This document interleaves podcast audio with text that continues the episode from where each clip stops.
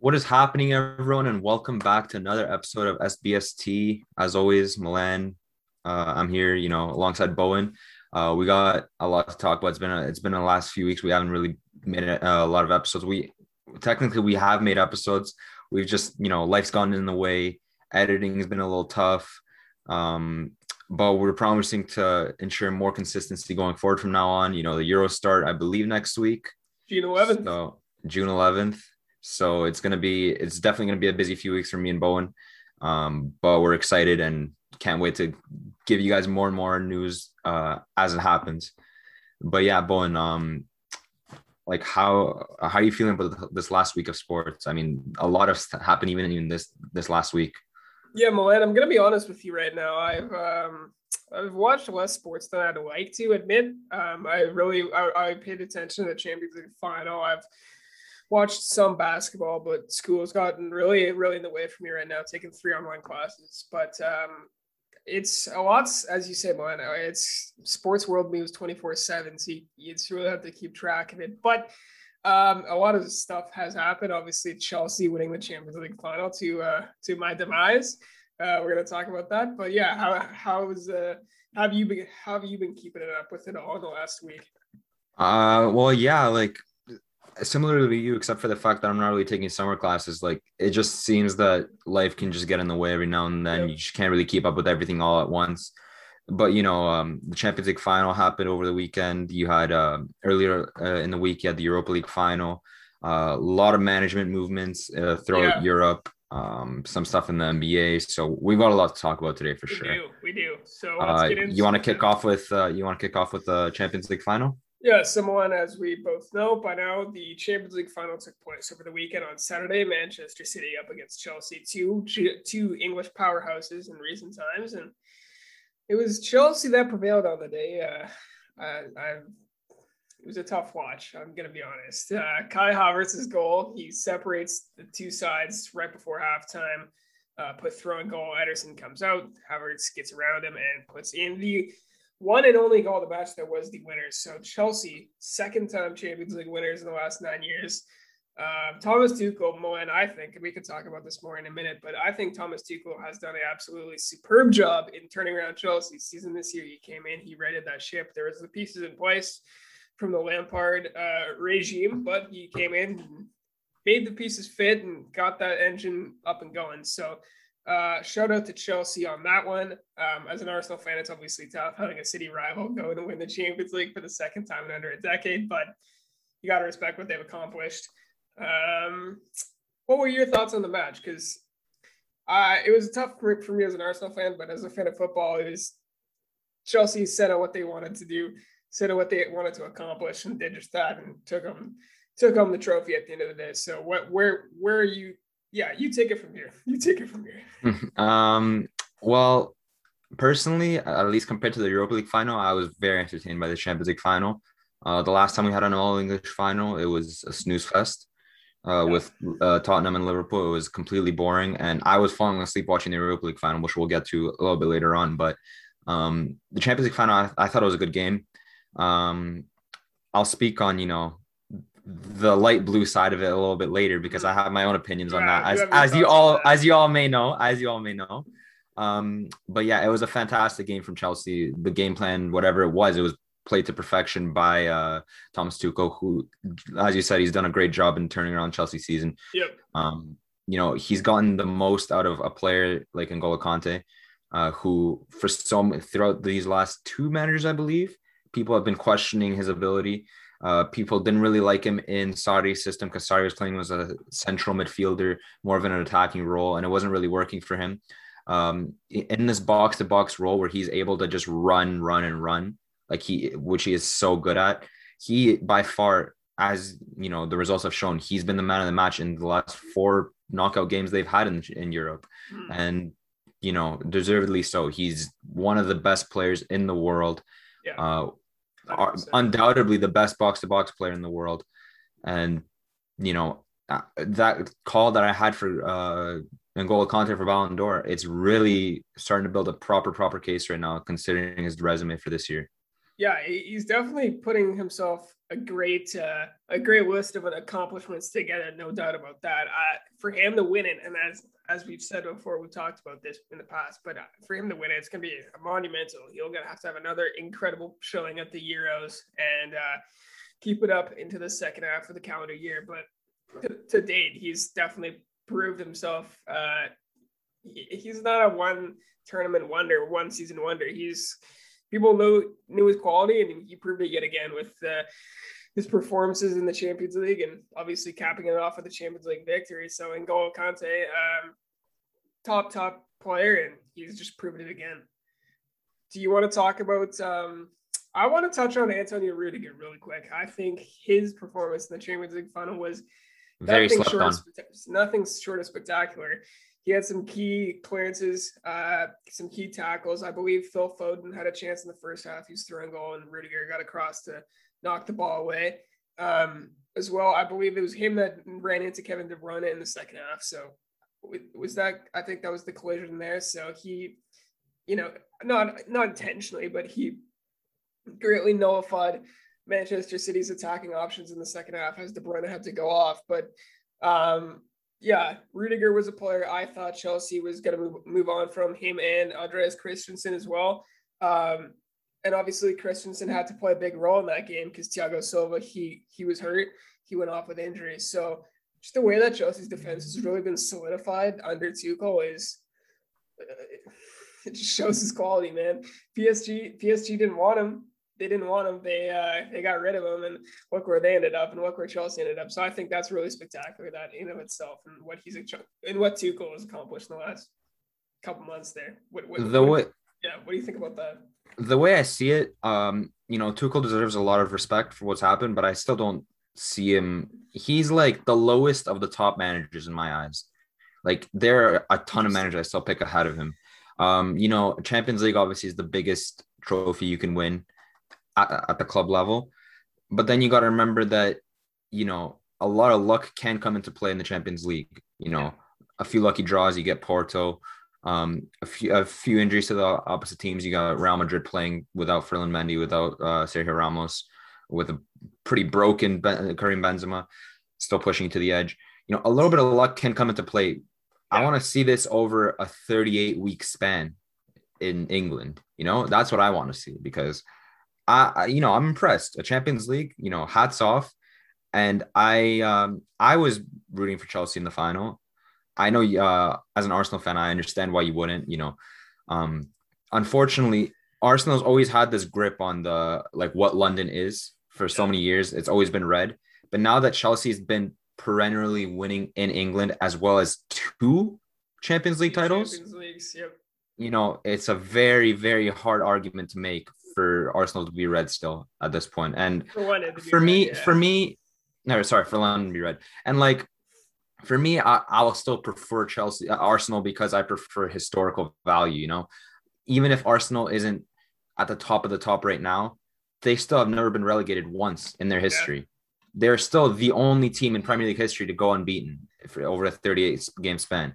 They're, these these accomplishments are historical. Chelsea winning that Champions League was last weekend. Like that's very present in the minds. It's tough. It's tough. But um, I guess it's just me that like I, I just value historical uh you know trophies and achievements a lot more than the others. But you know Chelsea, hats off to them. Like you uh, said here, Chelsea won their second Champions League in nine seasons. Yep. Um, Antonio Rudiger, fantastic play after Thiago Silva came off. I really wanted Thiago Silva to win a title because Thiago Silva missed out on it last year. Um, you know, he never got to win anything with Milan in terms of the Champions League. So I'm I'm happy he got a title. Uh, I know you're probably not the biggest fan of Olivier Giroud in terms of his Arsenal time, maybe of his France time. You're a fan, but I'm excited for Olivier Giroud. Always been a fan of his work. Hopefully, uh, from what I understand, he's coming to Milan in the coming weeks. Um, okay. So, you know, exciting times ahead.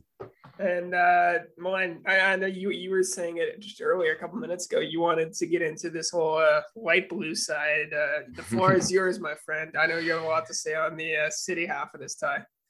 Guardiola, Pep Guardiola. You know, uh, if you follow me on Twitter, you see every single time uh, Pep is to play like a big Champions League game, I'm there tweeting and I'm there disrespecting and I'm there abusing this guy. The one time I don't say a word, this guy finally proves me right. Pep Guardiola overcomplicates it yet again and chokes a game that they should have won with ease. The team is by and large much better than Chelsea's team.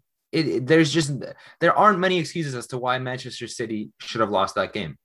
No. Uh, sure, Kevin De Bruyne got injured. That's not the only option you have. Phil Foden, Thiago Silva like, got injured for the other side. If exactly. we're talking injuries, it, both teams suffered injuries in this match, right? And like you mentioned, Antonio Rudiger's block on Phil Foden that was easily about to be one-one. Yep. Uh, so to say that they lost attacking firepower, it's it's false because you know you got the likes of Phil Foden, who's what 2021. He's already lighting it up for Manchester City. Mm-hmm. Um, they played. Uh, just look at the notes here. No Fernandinho in the starting eleven. Uh, not, you know they went with a more uh young look rather than the more experienced look in Fernandinho. Not really a proper center forward. Aguero did get subbed on. I'm not sure actually. Did Gabriel Jesus start? I'm not entirely no, sure, but no, Aguero and Jesus both came off the bench. So you had two of your most centrally forward, high up the pitch players starting on the bench when you had Sterling and De Bruyne, who are not typical center forward players. Not only uh, that, starting in the lineup, that was fascinating to me. I texted you that morning when we when the game was kicking off. I said Sterling up top and De Bruyne is starting up top again. This is not where they naturally play. Like, look, Pep Pep got them to this point based on these tactics and and running these formations out. Yeah, it'll get you to a certain extent, but is it going to win you the title? Or is it going to win you the the competition? No, and that's that was my biggest worry. And I know I know for you, a lot of what you talk about with Pep is how he overthinks stuff, how he overthinks big matches. I didn't know it was going to bite him this time, but it did, and uh, it it showed because they're. It was it was very questionable because the thing is Sterling although he's a quality quality player, you know, I'd say he's worth over 100 million in this current uh, market. Um, he has had a horrific season. He has not been good goal scoring wise. So why on earth would you put him in the goal scoring position for you? Um, the most important position that you missed out. Forget Fernandinho. Where the hell was Rodri? Where was Rodri? Yeah. Literally, for me, the most important player, apart from maybe Ruben Dias and Manchester Manchester City's team this year because he's irreplaceable. He and you saw it because the way this 4-3-3 worked is that um, you know, they also didn't start uh, I believe uh, Cancelo. They started um, Kyle Walker ahead of Cancelo. Both fullbacks pushed into more of a defensive mid role, yep. which exposed that that wing back role for the wingers to run in, which is why Mason Mount was able to put in that beautiful through ball into Kai Havertz, who was easily just around, uh, able to get around the keeper and put it in the back of the net. Well, it was just, finish your point. Finish your point. I'm just looking at the lineups here now. Yeah, no, it was just very questionable. Like I don't understand. Like Rodri is for me before he came to Man City, he was the best player in the world at his position that season that he played at Atletico. He came into Madrid. Uh, he came into City. He had a he had a quiet first year. This year he's gotten back to that form. I don't. Mm as a defensive midfielder, he's one of the best out there right now. And for whatever reason, he wasn't started in this role. Uh, the, he, I believe he started uh, Gundogan as a defensive player, which Gundogan is your mo- best attacking player this season. Why the hell is he playing defensively? It was just this typical yeah. bald guy just exposed on the biggest stage as always. I'm tired of having to tell everyone that Pep Guardiola is a bald fraud, but it's true. Look, man, I'm looking at the lineups, right? And it's Bernardo Silva, Phil Foden, Raheem Sterling, and Riyad Mahrez all started. Do these players not kind of seem like they're playing the same roles? It's good. They it's are. great to have strength and depth in these options, but these are four players that you look at it, and typically you wouldn't be lining them up in a one formation. You gotta have you gotta have range. They didn't play with a, a typical striker slash center forward.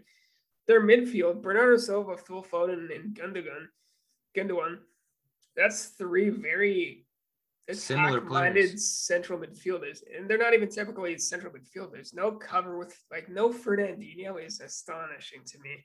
There's no midfield cover there. Uh, the defense, fair enough, it was shaped up as it should be, but the rest of the like the midfield and, and up is just it's fascinating this decision that that Pep came to on that one. I have no idea why like look, uh, Aguero, he's not the player he once was. But you're saying for a send off game, you can't throw the last dance. Exactly. Like he's still gonna listen. If you put Aguero everyone's uh I've seen a lot of debates right now. Aguero officially, by the way, signed for Barcelona, I believe, two days ago. Yeah. I've seen a lot of debates that you know he's washed. I don't know why the hell they did it.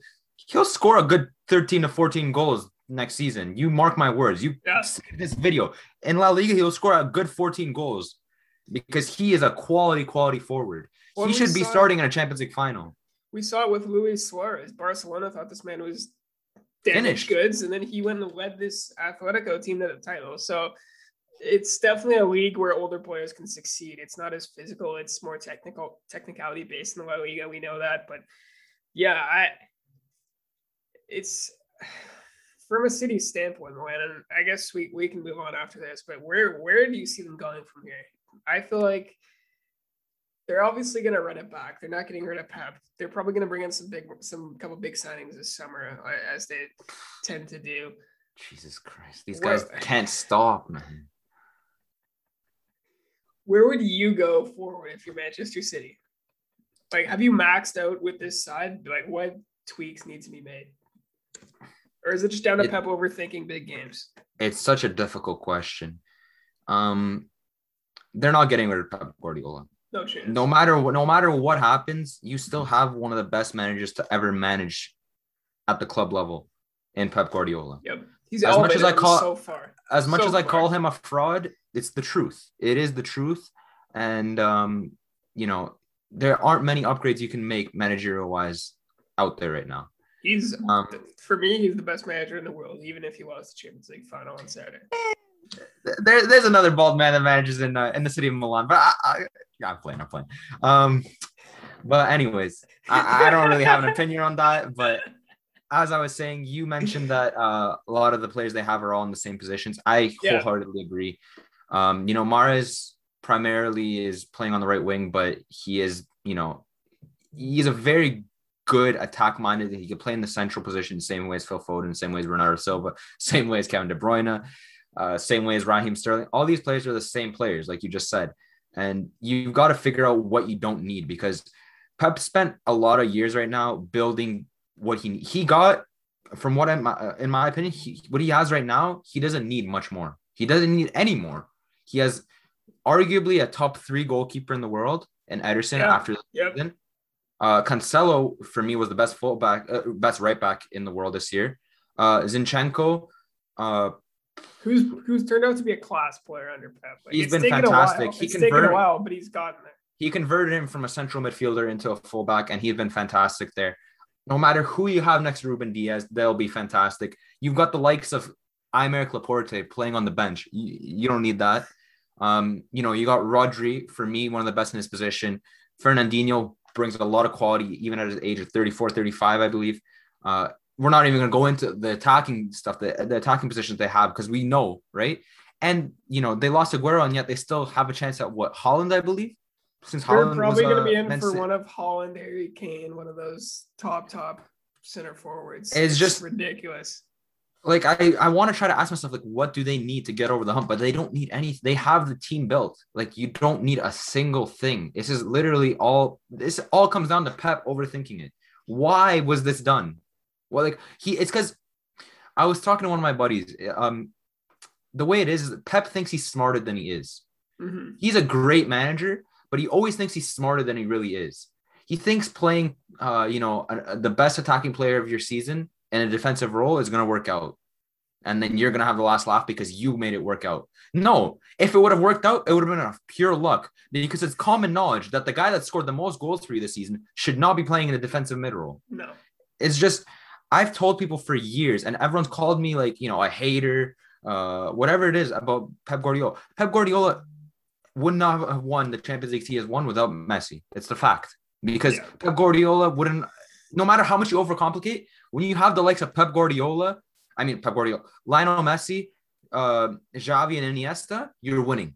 You're winning that prime era. You are winning whatever it takes. Six trophies in one season, whatever it is, you're winning uh he's he's being exposed for just being smart thinking he's smarter than he is and you know i'm sorry to tell everyone he's still a fantastic manager but this is what i've been telling you guys for years now and it is what it is For him, for for Pep, and this is we can uh, this will be my last point on this, but and you talked about how you want to see Tuchel do it over a 38 game stretch of a league campaign. That's what Pep has mastered, right? He's mastered yeah. his formula for the long run. But in he overthought it last year against Lyon. He he almost I, I wouldn't say overthinking against uh, Dortmund against oh, Dortmund, Dortmund, but in the Tottenham game was just a lot of crazy circumstances in that one.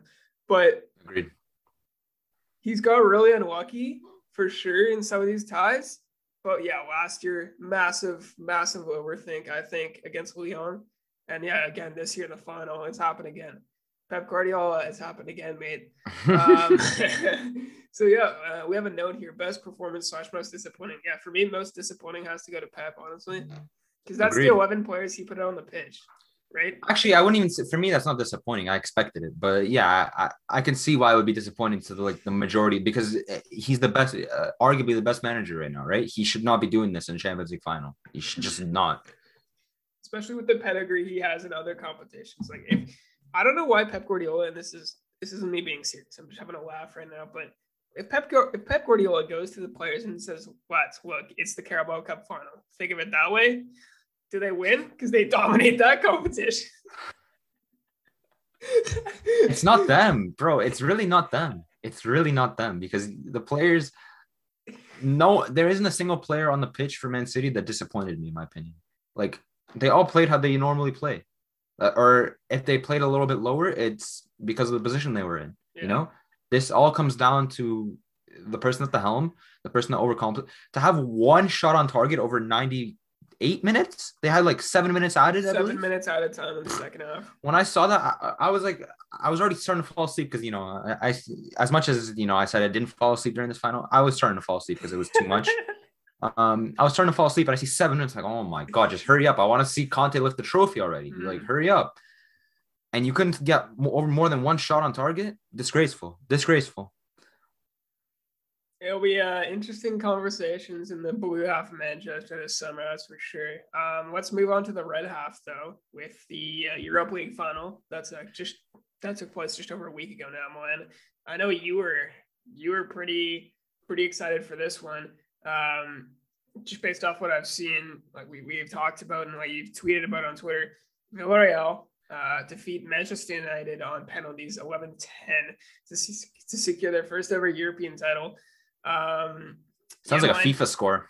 It, it's I saw like I I watched the I watched, but just going to 11 10 on penalties was absurd. Like you'd never expect that. And uh yeah, Villarreal had a spectacular game, I think.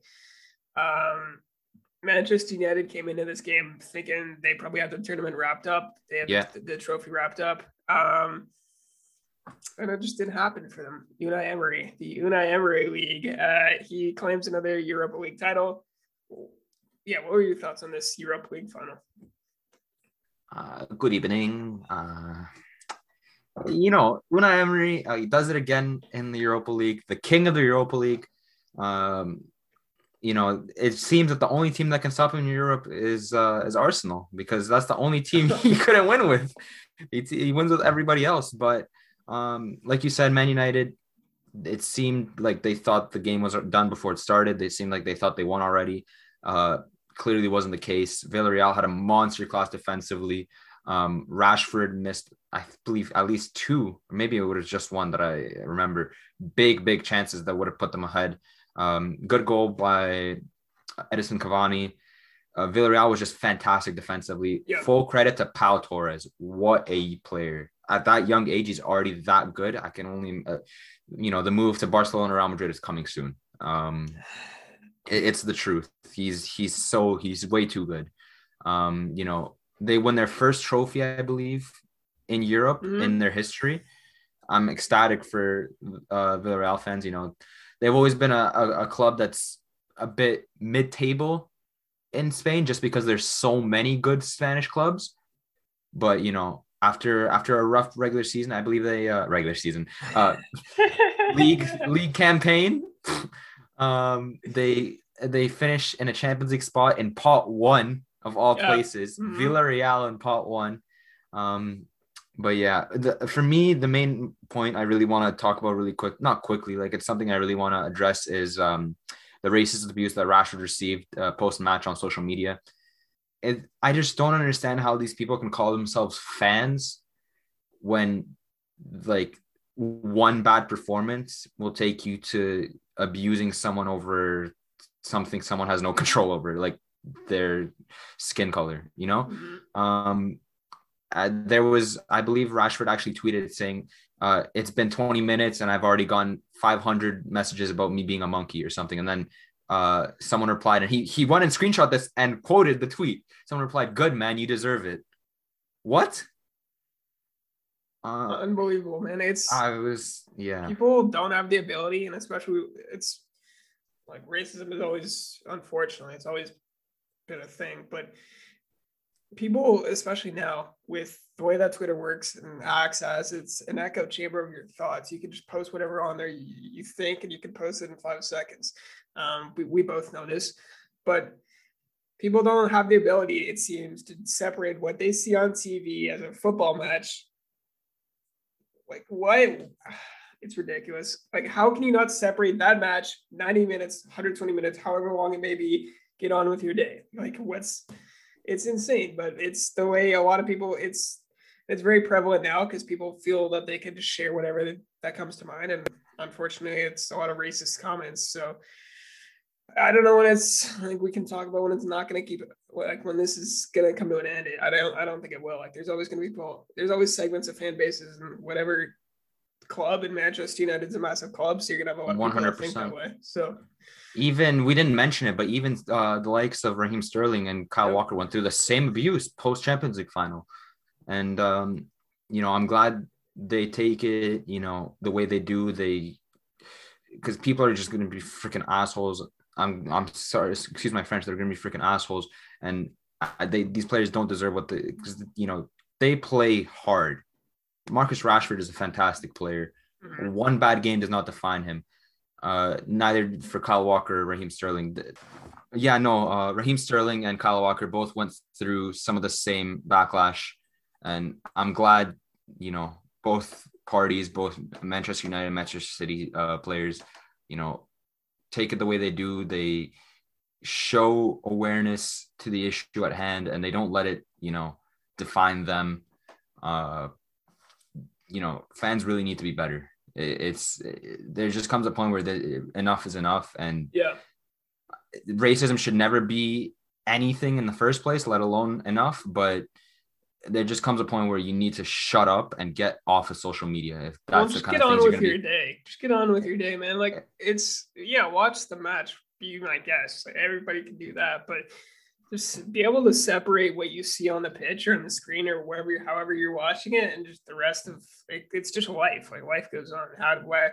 I don't get the comments and the abuse it's it will never make sense to me. But again, I'm not someone who partakes in that behavior online, and neither I use. So it will never make sense to us, I guess. Just some some people out there, right? So 100% agreed. Um, the one other point that I really wanted to make about the Europa League final, um, mm-hmm. the big story was David De Gea, who uh, in the penalty shootout, coming into the penalty shootout, he had not saved a penalty since 2016. Yeah.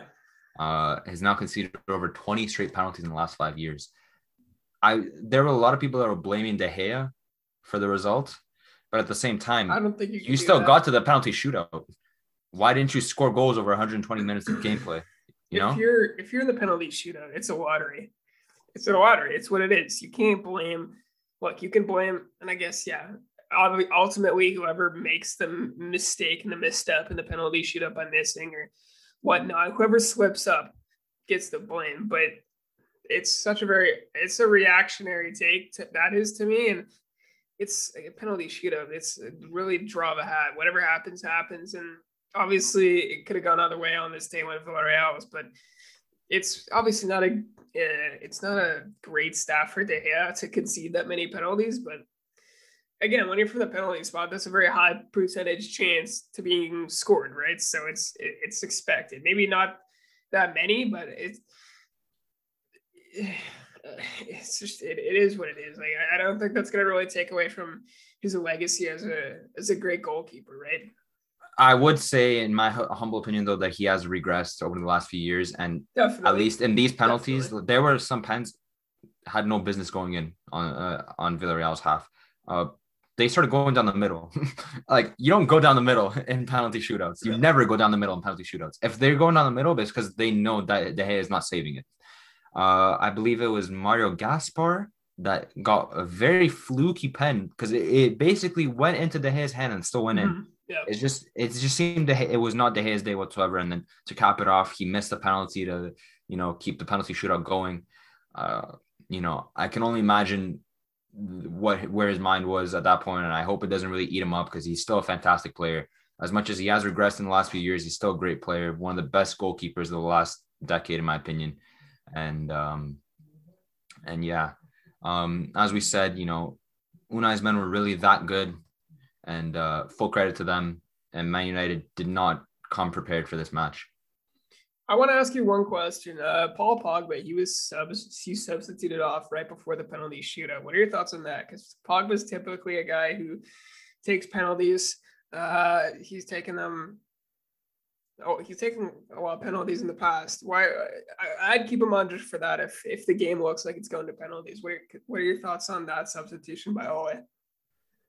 I never know what to make of Mino Raiola's clients anymore. I'm not gonna lie because we've spent the entire season being told by people that Paul Pogba does not want to be here. He was telling Mhm. people he wants to be here.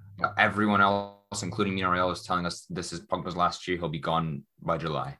You know, I don't really know what it is going on there. Maybe he really does want out, and that's why uh, Ole didn't want to take a chance of this guy doesn't want to be here next year. Why would I want to put him with a, the game on the line in a penalty shootout? Why would I want him to shoot uh, shoot the ball right now? Right? Right. Yeah. Um, Perhaps that's that's interesting. I just I just don't know what's happening. I really don't know anymore because I we're seeing right now with Donnarumma, we don't know where he's going because no one seems to want him. yeah. Um, Well, no he, one he's seems. wanted, but it's just a matter of where. Where do you put go. him? Where do you put him? Yeah. Like you're not replacing Ter Stegen. I'm sorry, not yet. And Ter Stegen is earning Yeah. way too much money to be sold. You're not replacing Szczesny. Szczesny is earning too much, and he's not going to be sold. You're not replacing Keylor Navas because Keylor Navas is one of the best goalkeepers in the game. Where else are you be going to be getting that nine million that you're asking for? You know, it's just I don't really know what's happening. There's rumors that he will be signed and then loaned, which is tr- tr- tragic for a generational goalkeeper. But um, in any Wow. case, I don't I don't really know what to make of um, Mino Raiola's you know clients. I don't really know what it is.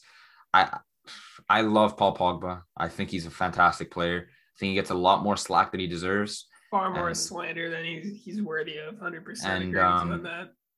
And I don't know what happens this summer, but I hope he has a good Euros and whoever picks him up is going to be picking up a gem. That's for sure. Yeah, we'll see a few weeks, and obviously we'll be keeping track of that. Uh, of course, we'll be keeping up up to date with the footballing and sports world as we do. Um, when are we done with the Europa League final, and do we want to get on to some manager movements? I believe so. Let's get it going. Let's let's get going. So, the big news of the week, um, and I guess not of the day. This is last week, but Zinedine Zidane officially exits Real Madrid. He had a very respectable, solid stint as manager. He didn't get them back to the Champions League uh, win as he did in his first stint, but he got them to uh, the La Liga title last year. Um, he got them to the Champions League semifinal this year, just falling short. And this year, they also finished second on the final day. They they had a chance to win the title. They won right down to the final day. Um, as we've talked about many times, Milan, Real Madrid this season were riddled with injuries throughout. Um, and yeah, Zidane cites a lack of faith in the board and those above him as the reason for his exit. Uh, Real Madrid, again, Milan, is one of the most hostile working environments in world football as a manager. The expectations there are sky high, just as they're at Chelsea. Um, Chelsea and Madrid, for me, are the two clubs where it's so much manager turmoil just because of expectations. Um, Carlo Ancelotti will replace him. He returns after uh, his st- very successful stint as manager with Madrid back when they won the champ when they won La Decima in 2014. Uh, what's your thoughts on all this? I was very surprised to see Ancelotti as the man to return to return and pick up pick up uh, from where Zidane left off. I thought that was going to go to Antonio Conte. We'll get to him later. But uh, yeah, what, what are your thoughts on the situations at Real? Um, I'm, you know, as a fan of Carlo Ancelotti for many, many years, I'm ecstatic for Carlo specifically. Uh, I've always believed that Everton was was beneath him. Uh, with all due respect to Everton, it's just we're talking about one of the best managers ever managed. Uh, other than Spain, he's won the league title in every single league. Uh, he's won Champions Leagues. He's one of the best cup managers around, one of the best man managers in history, in my humble opinion. And uh, I'm, you know, for him, there's no pressure. Uh, the thing is, mo- like you said, the most hostile work environment in sports, in my opinion, is the Real Madrid managerial job. Yeah. No matter what you do, you will get destroyed and slandered. Carlo Ancelotti is at an old age right now. When he first came to Real Madrid, he did what he had to do. He won them La Decima. He he has nothing else to prove at Real Madrid anymore. All he has to prove is to himself that he can win a title in Spain, which if he was one point off this year with 50 plus injuries, I can only imagine what's going to happen next year. right. Uh, he's not even, first of all, he's not even going to have to make many changes. Um, for me, I don't know. A lot of people have said Carlo Ancelotti has regressed. He's not the same manager he once was. I think he's fantastic. And you've got to always also remember the most important thing about Real Madrid currently. Um, as we know, the Super League stint, stunt, pardon me, not stint, was created primarily by Real Madrid Yeah. meaning there aren't a lot of top top managers that will want to be part of that you know turmoil right now um carlo ancelotti is one of the best you can get that would still be willing to work Mhm. through a president that is fu- pushing for a super league and pushing for champions league at the same time which makes no sense since they're supposedly the same competition um saying they have no budget to work with meaning he has no one to buy, so he can't really improve the team, which also makes no sense because you have millions of players that are just sitting on the bench or being loaned out at all times. And you're Real Madrid, man. Like You're Real Madrid. You are making money just by existing. Real Madrid doesn't have money. Just by existing, you are making money. Um, so on honestly, I'm ecstatic for Carlo. Uh, I I'm just hoping, hoping to God they win La Liga next year. I could care less about any other competition. I just want Carlo's legacy to be cemented as One one, of the best managers yeah. ever. Um, he could honestly retire after that. It- what else does he have to prove? Uh, yeah, honestly, nothing. I don't think he has anything else to prove. He's he's done it pretty much everywhere he's gone. He's won Champions League. He's had a very successful career as a manager. I, um, for him, if I was him, I'd I don't know if I'd go take the Madrid job, but clearly it was enticing enough to take it. So it's I have a- yeah. I have a quick question for you. Do you believe? Because I was talking to a few people, and um, they're honestly of not of the same opinion as me. But do you believe Carlo Ancelotti is past it? Um, no, and I'm gonna say because this year, look, Everton were they got off to a great start this year. Uh, obviously they cooled off, cooled way off by the end. They lost five 0 on the final day. Do I think he's passed as a manager? No, not at all. I don't think so. Like, yeah, he won La Decima seven years ago now, but still, uh, he he got them to the Champions League within the last decade. He's, I don't think he's, and also like this season in the Premier League is a very odd season, right? Like no fans, the atmosphere that plays into it. Obviously, that doesn't play into his tactics on the pitch, but there's a reason. If Carlo Ancelotti was past it, I don't think he'd get the Madrid job. I think Madrid would, would look elsewhere, and clearly they see something in him. Uh, it could just be the connection they've had in the past, but I don't. I, if he was past it, I don't think he'd get that job off on the table. So no, not at all. I I wholeheartedly agree. And um, you know, if you look at it on paper, yeah, it looks like both Barca and Madrid have downgraded big time because they're both being managed by former Everton managers.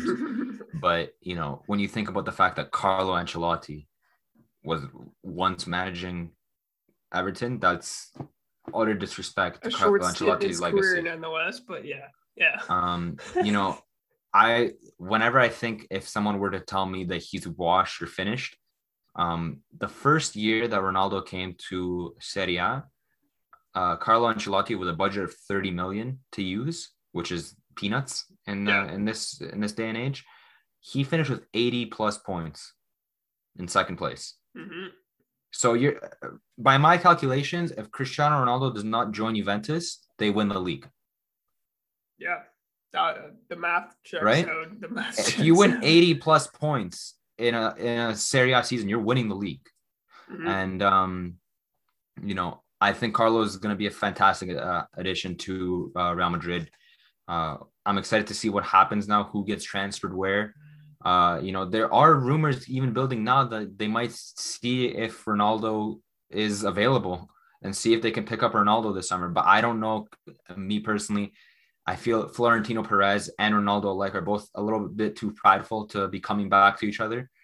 Uh, So we'll see where that goes from there. But it'll be an interesting summer. It'll definitely be an interesting summer. Uh, yeah, that's one to keep an eye on is if Cristiano Ronaldo moves. Uh, would you want him as Real Madrid? I mean, I, it would be hard to say no to having him on your team, but at this advanced age, granted, he's still he still puts goals in the net. He's still doing what he's paid to do. But and then again, the managerial situation at Juventus, which we're going to talk about in a minute, was a disaster. Would you take him though if you're Real Madrid? If you if Cristiano Ronaldo was available, would you take him back? I mean, the way I see it, vibes are a very important thing in life. And, you know, when you think of Real Madrid and you think of Cristiano Ronaldo, that's vibes, right? So, you know, take him. But he's not, you better not expect this guy to be scoring the same goals he scored for you back then. Exactly. You better not be expecting him to dribble past people the way he did back then because he's not, he's regressed. same as much guy. as, as much as Ronaldo fans want to keep crying that I'm a Ronaldo hater, it's the truth. He's regressed. He's not the same player he once was Yeah. and uh, he can still score, but ultimately, where was he against Porto? Where was he against Milan? Where was he against Inter? Where was he against Napoli? All the big teams, he was very quiet. So we'll see wh- wherever he goes. I believe he's going to be gone this summer. And wherever he goes, I want to see how he does in a new atm- environment and a new atmosphere. You believe Um, you believe he's going to be gone this summer? I 100% believe it. I don't believe he's staying. Just for me, what teams could take what clubs could take on his wage bill or his wage commitments? PSG is the first one that comes to mind. Real Madrid's there. Uh, Man United can always take anyone because, like, li- likewise to uh, Real Madrid, they've always they're always making money just by existing. You know, Man City could. I don't think he'd ever go to Man City. No, Uh, Bayern could. I don't think he would go to it Bayern. fit with Bayern's model of how they develop and. No, eh, they're not taking a 36 I thi- I think year old Ronaldo.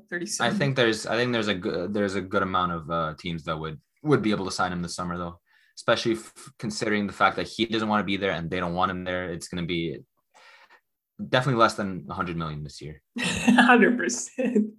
But that that'll be something to keep an eye on. I haven't heard much. Haven't heard much about it, but again, in football, things happen when like that. So, um, another thing that's happened like this, Milan, is Antonio Conte being linked with the Tottenham. Um, do you want to talk about this, Milan? Because I've been off Twitter all day today. Uh, I saw this and I was shocked. So, uh, do you want to take the, would you like to take the floor on this subject? The only explanation I have for this is that Antonio Conte did not want to manage a team that's in the Champions League because he didn't want to get exposed. Because why? Why on earth would you go to Tottenham Hotspur Football Club? You're coming off of winning Serie A, Mm, having the most points of any team, uh, any uh, any champion in the top five leagues, uh, flourishing the likes of Lukaku, Hakimi, Lautaro Martinez, uh, Nicolo Barella. Uh, all these players were fantastic, and then you decide you're going to Tottenham. You know, I guess maybe I'm happy for Harry Kane. Maybe he really isn't going to leave because you know, first and foremost, it was going to be a hard sell to make considering the price. Yeah. Uh, he's still, I believe, on a six-year contract or five-year contract at this point. So it was definitely going to be a hard contract to to sell off. Uh, so in terms for Harry Kane, I'm you know he's finally getting a diamond in the rough in Antonio Conte. They're going to be they're going to be a if they were if this is confirmed and he joins Tottenham, this is going to be a very dangerous team to play. Uh, likewise with Everton, as much as Everton is not the strongest team, there wasn't a single team in the Premier League that said, "Wow, we're playing Everton, easy win." No, everyone was scared of coming up against Carlo Ancelotti's teams, and it's going to be the same thing, on Antonio Conte, if that happens. But I just don't understand why he would downgrade so much. I just don't, I don't get it. and for me, and uh, being an Arsenal supporter aside, um, Antonio Conte historically is a manager who's been very uh, vocal about what he wants, and if he doesn't get something with the board, he's more than happy to leave and get up and leave. And we saw the Mourinho experiment, how that all went down. Apparently, he did not like uh, what Daniel Levy and the the above people above him at the club how they handled transfers and whatnot. I can I can see this ending very ugly if if this if this appointment goes through because it didn't end well at Chelsea. Inter obviously there's probably different circumstances there, but if Conte doesn't get what he wants, he's more than happy to leave. So yeah, I, I hope it's never ended well for Conte, no matter where he's been. He's he's never he's always been unhappy with the board because he's always gimme, gimme, gimme, but he never delivers in Europe. And you know, when you're Tottenham and you're not playing in Europe, sure, that's fine because you.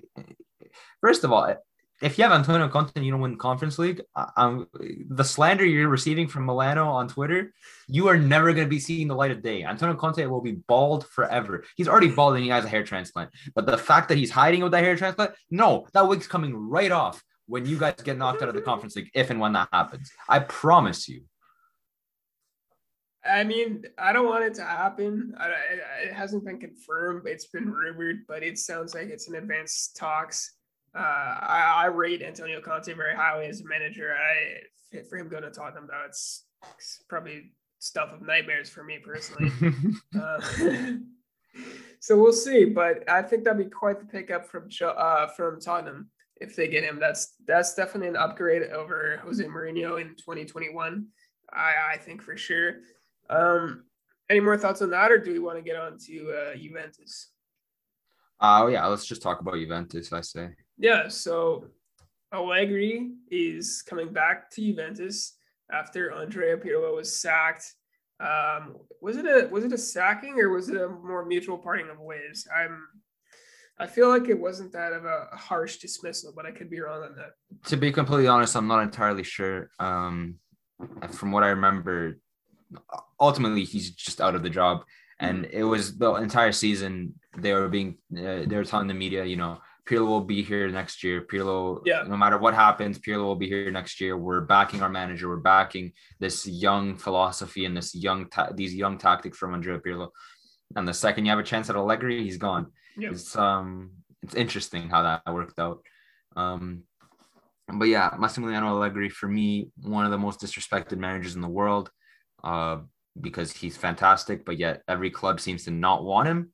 Uh, he would have been better than Carlo Ancelotti right now, because uh, Allegri. Um, one of my favorite quotes by Allegri back in his Juve days in his first stint was, uh, "I'm not here to give you a show. I'm here to win football games. Mm-hmm. And if you want to go to a show, go to a circus because we're we're not we're not here to give you a show." I feel like I've just repeated that 50 times over because I can't remember the exact quote, but um, yeah, no, Allegri is going to be a good addition to Juventus. He's going to bring back some stability because that's what they're missing right now. Um, you know, they're going to be selling Ronaldo and they're going to be in a very rough spot, in my opinion. Uh, their best attacking uh, uh, forward would probably be Dybala, but Dybala seems to not get along with Allegri, so it's probably going to be uh, the likes of Morata, which is if you're Juventus, that's not that's not good, right? Yeah. But yeah, it's uh it's a good pickup for Juventus. Commiserations to Pirlo, not really, but commiserations to Pirlo. Um, and yeah, uh, I'll see what happens with Juventus in terms of what they do with the money they get for Ronaldo this summer, but not really much else to say. Do you think this could propel them right back in a title race, or because Inter seems to be in a bit of a tough situation? They are. Uh, Milan. We'll I think Italy is wide open. Well, yeah, I think it's wide open as well. I, I, think Italy is completely wide open because as we're about to talk about with Inter, Inter is not in a good spot. No matter if they keep the team, even if they keep the team they have right now, Antonio Conte is the most important part of that team. Mm-hmm. And if he's gone, there's there's not a lot of winning that can happen. Um, yeah, you know, Juventus, they're not going to be completely stable, but they they're going to be better. And um, Atalanta, uh, to be honest, are looking like the favorites uh, keeping the stability, keeping the team, keeping a young the core, continuity, yeah, uh, the continuity, because that's that's the most important thing. Which is why I'm so happy that we still have um, Stefano Pioli. Because listen, if it isn't broke, why fix it, right? And mm. uh, he's he's been fantastic. He's slowly improving. This is his first time finishing a Champions League spot in his career. Uh, and as I've always said, Milan has never hired a top manager. They've always hired a manager that has been all right and made him into a top manager. You look at Carlo Ancelotti, we picked him up after his Juve stint. He was not good at Juve. Um, Arrigo Sacchi, Fabio Capello, all those managers became who they were at Milan, right? Uh, likewise with uh, Massimiliano Allegri, he was first. He became he came onto the scene at Milan when he won the league with us. Um, so I believe you know the continuity that Milan has with uh, Pioli, it's going to be a big factor as to how they perform next season. As you said, uh, considering some of the signs they may make this year, but I feel that Italy's wide open right now, and we'll see what happens next year. I think that's just great for the league itself. I mean, I've talked about this pretty much every time I bring up Serie A, but the fact that this year is so wide open, it's it's no longer the Juventus death grip. It's it's teams actually have chances to win the title now, and I'm not looking forward to seeing Juventus get back into the title race into more prominent part of it. But the fact that Inter is in a really tough position, Milan had really nice progression this year. Atalanta has been in and around the top four and making semi runs in the Champions League. It's really promising to see that there's more than just one team at the top of Italy for me personally. So do you want to talk about uh, do you want to talk about Inter really quickly, or as long as as long as you like? Um, I'll give you the floor on this one. Is obviously you're more connected with the that uh, whole situation. Yes. So um, obviously, as we know, Conte uh, left Inter Milan, and not officially confirmed, but con- but confirmed by Lukaku's statements earlier today that Simone Inzaghi is the replacement at Inter, former Lazio manager. Uh, also a massive downgrade, but the best you can get considering your 352. Um, yeah. Simone Inzaghi is the most comfortable apart from Conte in playing the 352 formation. And there doesn't seem to be anyone else I can think of that could have replaced him for Inter. But this is like when you go from someone like Conte, like one of the best managers out there, to a guy that has just been winning every now and then uh, some trophies at Lazio, you know, some copas and stuff like that. It's going to be a massive downgrade, in my humble opinion. I don't see like a lot of players bought into Conte, not the team. Yeah. Uh, I as much as Lukaku confirming that he's staying after speaking with Inzaghi, he was there because of Conte, no one, not anybody else. He was not there because he's a lifelong Inter fan. Um, Conte brings out the most out of players like Hakimi, who are attacking fullbacks. Um, you got the likes of Darmian, who he brought so much out of uh, a yeah. wash Manchester United reject. Um, likewise, Ashley Ashley Young was fantastic in uh, for some time in Italy right now, and um, I don't know if Inzaghi will be able to do the same with Inter, but it's the best you can do. So I, I guess good for you. Yeah. I guess good for you. But do you think there's going to be some big sales this summer? Because that's been the that's been kind of the headline floating around as well. Is that Inter are supposedly in a, in a lot of financial trouble? Hakimi's been linked away from the club for some reason. Arsenal was linked with him. I have no, I have no, uh, I don't believe that would go through at all. But like he's been linked to PSG as well. I believe.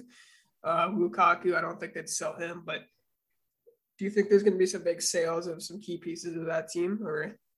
Well, the thing is with how their um, budget works is basically their owner Steven Zhang is uh, a Chinese owner, mm-hmm. and China recently changed their rules that anyone uh, owning a company abroad, so since Inter's a company, yep. has to pay a lot more taxes he can't invest into this team as much as he wanted to. So he has to make these sales in order to make ends meet. Right. and he likewise he refuses to sell the club. So Inter's in a spot where they have to sell. Um, mm-hmm. It looks to be that PSG is going to buy him for about 80 million in terms of Hakimi. Hakimi, yeah. For me, the most important thing is that's not going to work if they're not playing the 352 because Hakimi's fantastic. He's still very young, but he is not going to get better defensively. Um, right what yeah. he is at now is the best you'll get from him defensively. He's still going to become a lot better going forward and creatively. But what you have as a defensive player, you have. Um, if Conte ends up, you know, swerving Tottenham and goes to PSG, then more power to him. I'm sure he he would love to get Hakimi there. It'd be the perfect signing for him. But I don't think that Conte is going there. I think they'll still pick up Hakimi, but I don't know how well it will work if they're not playing a three back. That'd be a really interesting pickup though, because I believe Pochettino is. I, I, I believe Pochettino, if he hasn't already, he's definitely uh, not happy at the situation in Paris. He apparently he's been in talks with Tottenham. I, I don't know how. I don't know if that's true or not, but the, the point is he's not happy with the, the way things have gone in Paris. So there's likely going to be a managerial managerial switch there if I'm Antonio Conte, I'd definitely search out Paris. They have unlimited money. You have a blank checkbook. You have Neymar, you have Mbappe, you have all these pieces. it would for that that would be. I know I'm going off topic here, but would that not be a perfect fit for the two? Because Conte, unlimited resources, he can get whoever he wants. The owners don't care. Plus, both teams need to make a statement in the Champions League uh, both parties need to make a statement in the Champions League and be getting over one last hurdle. Both of them. What were your thoughts if that could happen? You can argue it's actually the worst combination because all they won is the Champions League, and Conte is the only person that cannot win in the Champions League. Even. Thomas Tuchel can win in the Champions League, the guy that they just fired. You know. Yeah. So, um, you know, Conte obviously, if he gets a blank checkbook, it's going to be great for him because Conte, as much uh, as it seems like you know backhanded slander, it's not. Conte is a fantastic manager, but he needs the backing that he requires. Otherwise, he's not going to be giving you the results you want. Um, and ultimately, I don't know what will happen. Uh, I, in in a perfect world, I want Conte at PSG. Uh, I want Tottenham to stick with Ryan Mason. I don't want Tottenham to have anyone. I despise Tottenham. Tottenham's one of those clubs that just talks as if they're a big club, but they're not. Um, but yeah, it's uh, it's definitely going to be an interesting next few weeks because it like the second the fo- the footballing season ended, like everything went crazy. Everything went out. Germany went crazy. England went crazy. Uh, Italy, like every team got a new man. Spalletti joined Napoli. Yeah. Gattuso joined Fiorentina. You got um, Simone Inzaghi leaving Lazio. Lazio most likely getting Sarri. Not official yet though. Interesting. It's just wow. it's crazy. It's crazy what's happening in the footballing world right now, and uh, I'm I'm happy to see it. I'm happy to see so much change.